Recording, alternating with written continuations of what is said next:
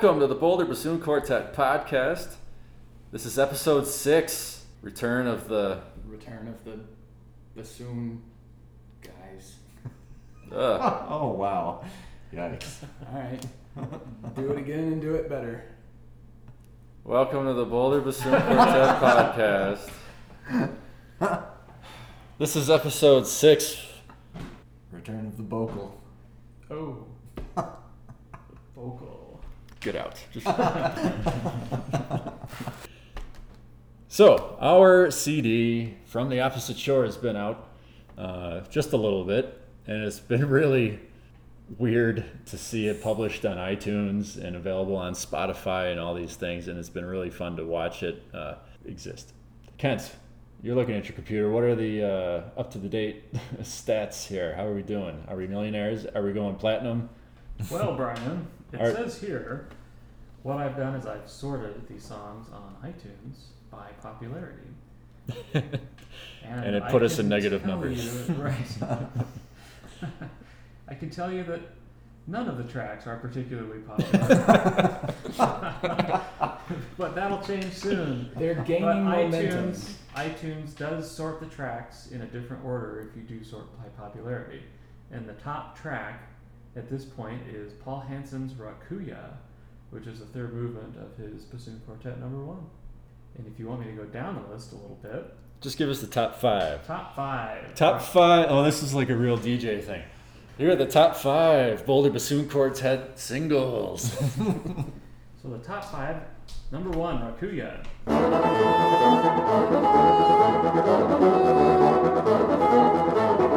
Number two, also from the same quartet, the first movement, Hinode. The third top track is the last movement from Rika Narimoto's Sound of New York. That is the From the Opposite Shore chorale.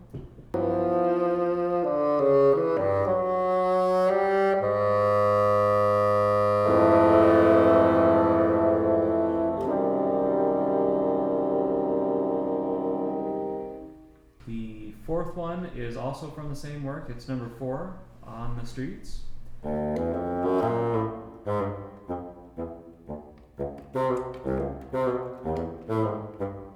And rounding out the top five tracks is the third movement from the same piece, uh, Subway Announcements.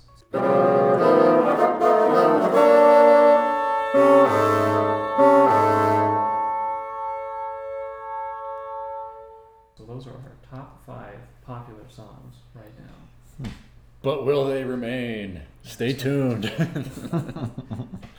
well, maybe next year when they release the iPhone 7 or 6S or whatever, they'll include us as a preloaded download like U2. And then everybody There you will get go. mad at us. Yeah. That No, be that'll pretty work this time. Like, I really hated Bono, but the Boulder Bassoon Quartet. this is awesome. right. We were talking in the last podcast episode last week about um, about some of our favorite moments. It's interesting to me to look with. Admittedly, it's at this early stage of the game at what seems to be resonating with people. What's what are the most popular tracks? And I don't know if maybe I'm a little bit surprised that Sound of New York is up there. 3 Mhm. tracks. Three of them. Yeah, and that's that's been the case. Uh, I mean, we played it at Dazzle and we played it at our own world premiere, and the the reception, the reaction to all these pieces has always been a little bit unexpected. Yeah. Especially the laughter at Dazzle. Yeah, That was great. I hope that happens that again awesome. sometime. I hope it happens again too. Yeah, to see the sound of New York at the top of the list. Rakuya, that I would expect. Mhm. That Heavy metal bassoon. yeah. Who could say no to that? Well, it does make you also wonder, like, how many people just sort of buy tracks out purely by looking at the title. Because if I were just looking at the title, hearing a bassoon quartet play something called Subway Announcements would be pretty intriguing. Yeah. Right. Well, so the cat is out of the bag. The phenomenon has begun, and we'll see how it how it proceeds over the next several weeks, months. Happy Halloween! Yeah, what kind of what kind of Halloween plans do you guys all have? I know three of us, right, are going to see Dracula. That's on the. I mean, technically, that's on the first. That's on the first of November, and I am really looking forward to it. Uh, Cowdy keeps going on, going on about how cool the music is, and everybody's been telling her how hard it is, how hard it is to put together. Uh, she's been listening to it on a, on a recording, and I've gone out of my way to not hear anything because I want to just go in there and like. This will be the first time I've actually seen a ballet. I've been playing with the ballet on and off since 2007, but I've never actually seen a ballet. So it'll be really neat to go in there and to catch this new one that everybody's gushing over. Uh, Who wrote it?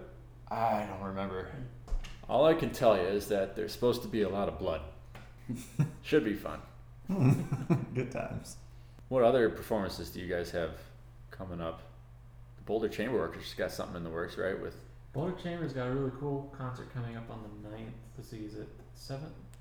7th and 8th? Whatever that weekend is in November, the Friday and Saturday, we are doing a woodwind mini chamber concert, which includes the Stravinsky Octet, which is an awesome piece, and the Mozart Serenade Number 12, which is a really cool. That's the C minor one. hmm So lots of good, lots of tricky music to work on between now. But that Stravinsky octet is one of my favorite things in the whole universe. Yeah. pretty, It's cool. Pretty jealous that, that you're going to be doing that. So when is that concert? On Friday, it's going to be at the Broomfield Auditorium, and that's in Broomfield. Uh, on November the 8th, that's the Saturday, that'll be at First United Methodist Church, and that's right downtown Boulder. So that's actually reversed on how we usually do it. We usually do Boulder, then Broomfield. So Broomfield first this time, then Boulder. And what's the third piece on that program? Is something The third piece is a cello concerto by Gulda. that's like a rock, jazz cello concerto or something? I don't know anything about it, Oh. actually. Well, it'll be an interesting program, folks. Be sure to show up for the Boulder Chamber Orchestra with a Mozart serenade, Stravinsky's amazing octet for winds, and some mysterious cello piece. So around the same uh, time, the week later, you can go see my wife play at the Opera Colorado production of I think Madame Butterfly. And then a week after that, you can come see us perform on the 21st at the Longmont Senior Center. That's a concert at 2:30 in the afternoon. And that evening, you can head up to CSU and see Paul Hansen rock out. And geez Louise, after that, it's already Thanksgiving, and then it's nothing but Nutcracker. Nutcracker for you for a while. Oh, Nelly. Anything else going on in the bassoon community? If we have any middle school or high school age listeners out there, um, MSU Denver is going to have its Bassoon Celebration Day on uh, November the 1st.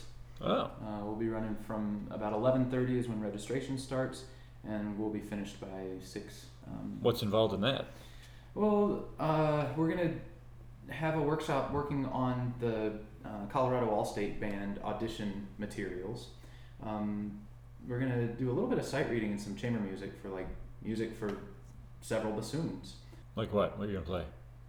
It depends on the feedback, honestly. I don't have a solid list of who's going to attend right now, and so uh, if if we have people that can play the high register parts, uh, I'd like for us to read um, Basango by Matthew Lucier. Mm-hmm. Um, if we have people that can handle the parts, I'd really like to have us read So So uh, from Kent's That's So Sweet. Basango is one of your favorites. Basango is one of my favorites. Um, Why is that? I don't know. uh, the the overall emotional affect, I suppose. It, I just think it's, I think it's sexy and cool, and yeah, I just like it.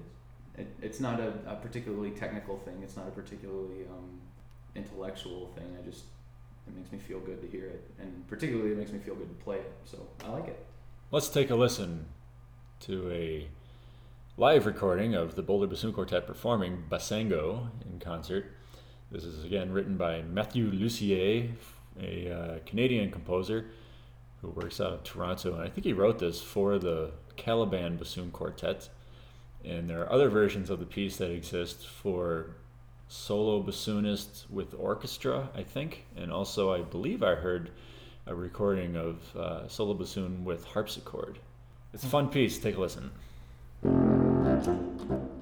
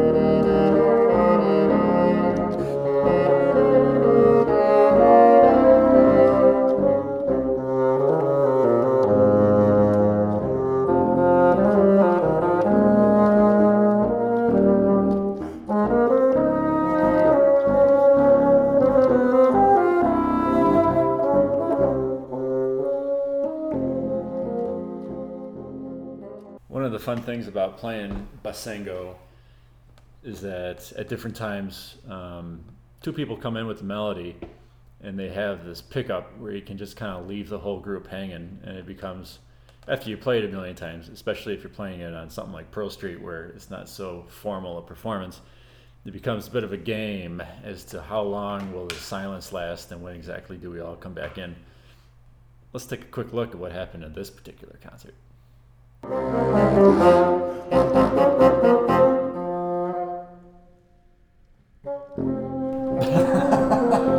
Now, there are two other pieces that we play that has that same humorous possibility. Trivia time. Which two are they? Go. Oh Go. boy. Um, What? Yeah, I'm trying to think of another piece. that- Oh, um, Last Tango. Last Tango's one of them. Yeah. Okay. And would be uh, Should we point out? entrance and entrance and polka. That's what I was gonna It's guess. right before the very last note. We've left our audience hanging for Yeah. Oh yeah. way too long. That's a lot of fun. the pause that we just listened to. Listening to the recording, it sounds, you know, fine, it tastes, but in the moment, that's like an enormous canyon Yeah. of silence. I was coaching a high school woodwind quintet this summer, and they were playing, I, th- I think, a tune from the ancient Hungarian dances by Farkas, and there's a silence in there, and I was trying to encourage them to do more and more silence, and it was at first it was like pulling teeth, but then we kind of got into the, the game of it, and you know, having the fun, toying with the audience, and they nailed it, and in the performance, uh, it was great, and then they they went on to a second performance with a much larger audience, and they even went even further uh, with that silence to the point where even I was like a little uncomfortable. so what else are you gonna be doing? You're gonna Metro State Bassoon Day. You're gonna be playing maybe Basango. We'll play some um, quartets or other ensemble music to be determined according to who registers for the thing. Um, I'll do, you know, a clinic on whatever seems appropriate. Perhaps breathing, um, perhaps uh, phrasing, musicianship. I'll definitely do uh, a bit of time on uh, practice strategies, um, sort of long-term preparation for auditions. Uh, and as I said, we'll do some work on this year's Colorado All-State Band and Orchestra audition music. Um, and then I'll give a short mini recital. That'll, that'll pretty much be the deal. What you gonna play? Uh, I'm going to play the Alexandre Tansman Sonatine. I'm going to play a couple of the Francisco Mignone waltzes. And I'm going to play a couple of um, arrangements by Bill Douglas, lyrical pieces. He's got a publication out for bassoon and piano. Is it called Lyrical Pieces? Yeah, it's called Eight Easy Lyrical Pieces, which is kind of a misnomer because they're like high D's and high E flats all over the place. And they're nice. They're nice. They're they're nice and crowd favorites.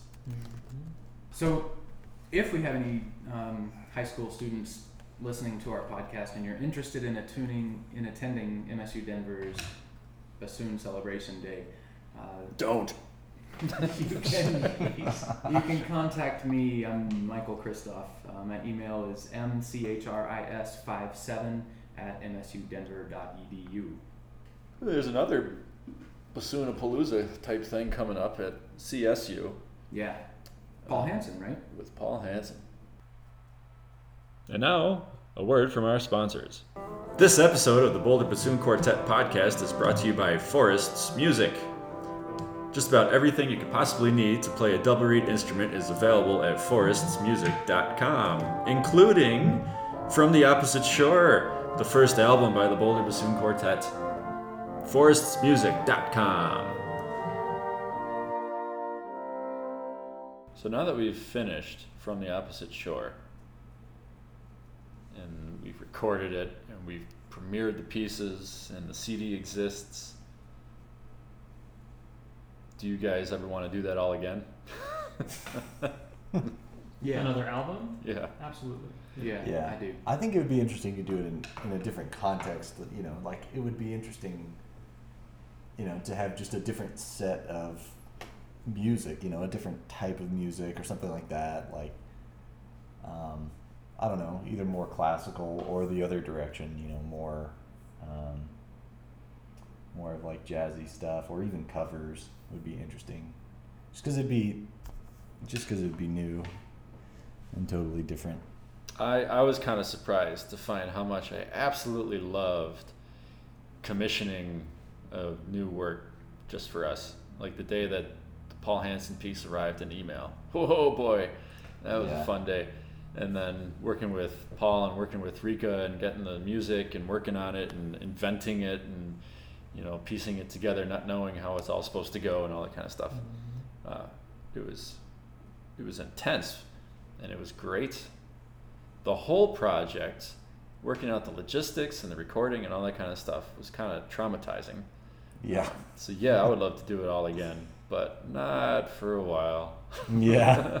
Well, there's definitely lessons learned from this time around too. Well, there's a lot of moving parts, that's for sure. And especially when you don't have a place to record and stuff like that, I mean, that makes it just so much more difficult. Maybe we should start like a running list of like dream situations for our next recording. Like Yeah. who would you want to commission? Yeah. John Williams. I gotta wonder how impossible that is. Like he just recently um, wrote a piece for the Boston Symphony, and it just kind of seemed to pop up there as a surprise. I think he wrote it just for the brass ensemble. It was a fanfare for the new uh, conductor. Oh. So like, how can you just sneak in there and say, "Hey, you should write a bassoon quartet"?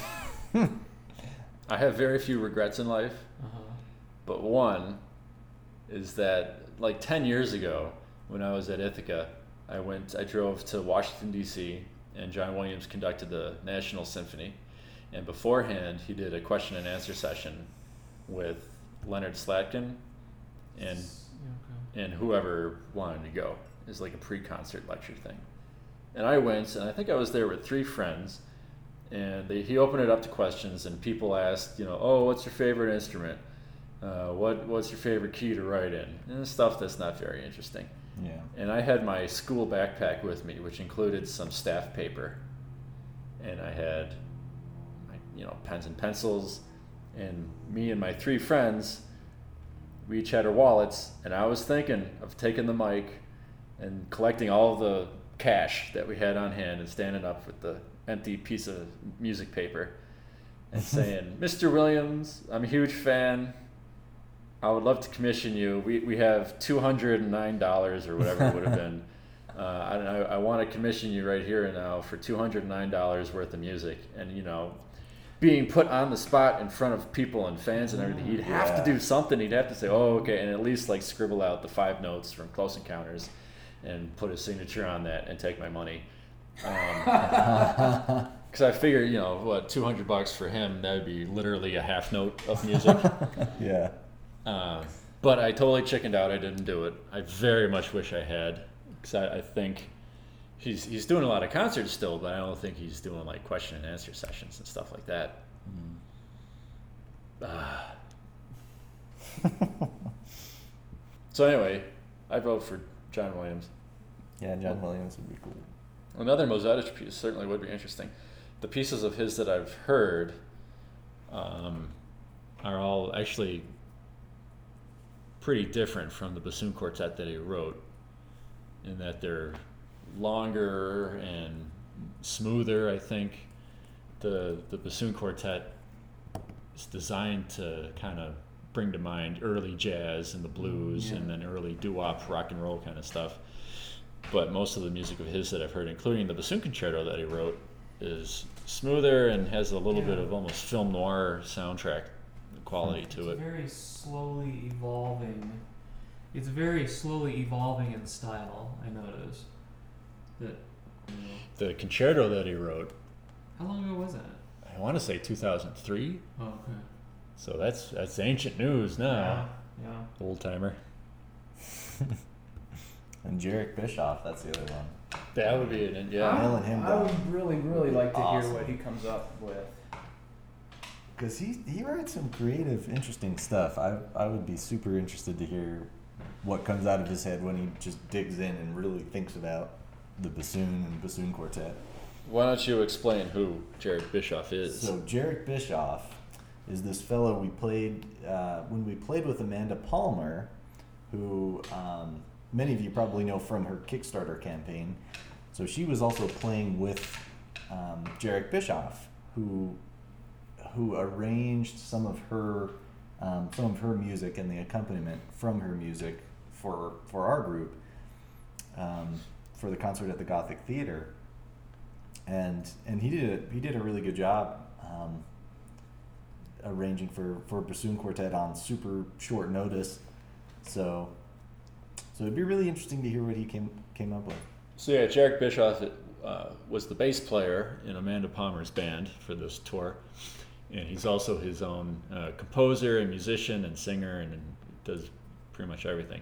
And the last I looked, he has his own Kickstarter project going on, where he uh, what's it called, the Cistern. Sister. He found this Ambient chamber music. I yeah, this ridiculous gargantuan underground cistern, and he got in there, and you can see all this in his video in his Kickstarter project. But he went in there with his equipment, and he had to, uh, in order to use all the electronic stuff, he had to rig it up to the car battery because there's no uh, no electricity down there. And it's the kind of thing where you clap your hands together, and the sound reverberates for what was it, 45 seconds or something. It's just like this endless reverberation. So playing around with the acoustic quality of it and all the music that you can create as a result of it has been his next project. And he composed a bunch of stuff and wrote it out for orchestra, and they performed it and recorded it in a very boomy acoustic. Um, I think it was a church in New York. They couldn't actually record in the cistern because it would have been health problems for everybody. So anyway, he's a very innovative fella, very creative music, and uh, we've played with him twice now, and both times have been pretty fun. Uh, I think he, I think I read that he also wrote a piece for a children's choir in Brooklyn or something like that. Um, so doing, uh, collaborating with him for a new piece would be pretty interesting. All right, so we've got John Williams, Jherek Bischoff, and Marian Muzetic. It's a very eclectic list, Yeah, it is. Yeah. which is right up our alley. That's, that sounds about right. Yeah, we're not exactly concept album type people. yeah, Well, the, the diversity and the eclectic nature of it is a concept. I mean, from the Yeah, opposite shore, right. that's you know, the, those composers don't really. You wouldn't necessarily think of those two composers together, No. um, but uh, it, it totally works as Mhm. a concept. Anybody else, right off the top of your head? I'd like to see what Dan Kellogg would come up with. Yeah. Um, David Ludwig. He was, um, I met him because he was the composer in residence at Rocky Ridge. And I remember when we were all at uh, Arizona for the IDRS conference, there was one time where we walked in kind of late to, I think, the big gala concert. And we walked into an oboe and string quartet. And all four of us were like, wow, this is a really, really nice piece. And it was written by David Ludwig mhm. and he has also uh, since written for Danny Matsukawa, principal bassoonist of the Philadelphia Orchestra. He wrote a, a concerto for him, and I haven't had the pleasure of hearing it yet. Hopefully, it'll make its rounds pretty soon because I would love to hear it. He would be a good one. So he would be more in the vein of like normal classical music, Right. Mhm. which would be complemented wonderfully with all the other composers that we just mentioned. well, we have no shortage of wonderful ideas for the future. So if you work with a, an artistic organization, or if you're looking to enhance whatever you do with some artistry, uh, give us a shout out. We're always interested in new and wonderful and innovative and weird and exciting projects. Uh, you can reach us in many different ways. All the contact info is, of course, available at boulderbassoons.com. You can reach us at boulderbassoons at gmail.com. And now to wrap everything up, here's a little snippet of something off of our CD from the opposite shore.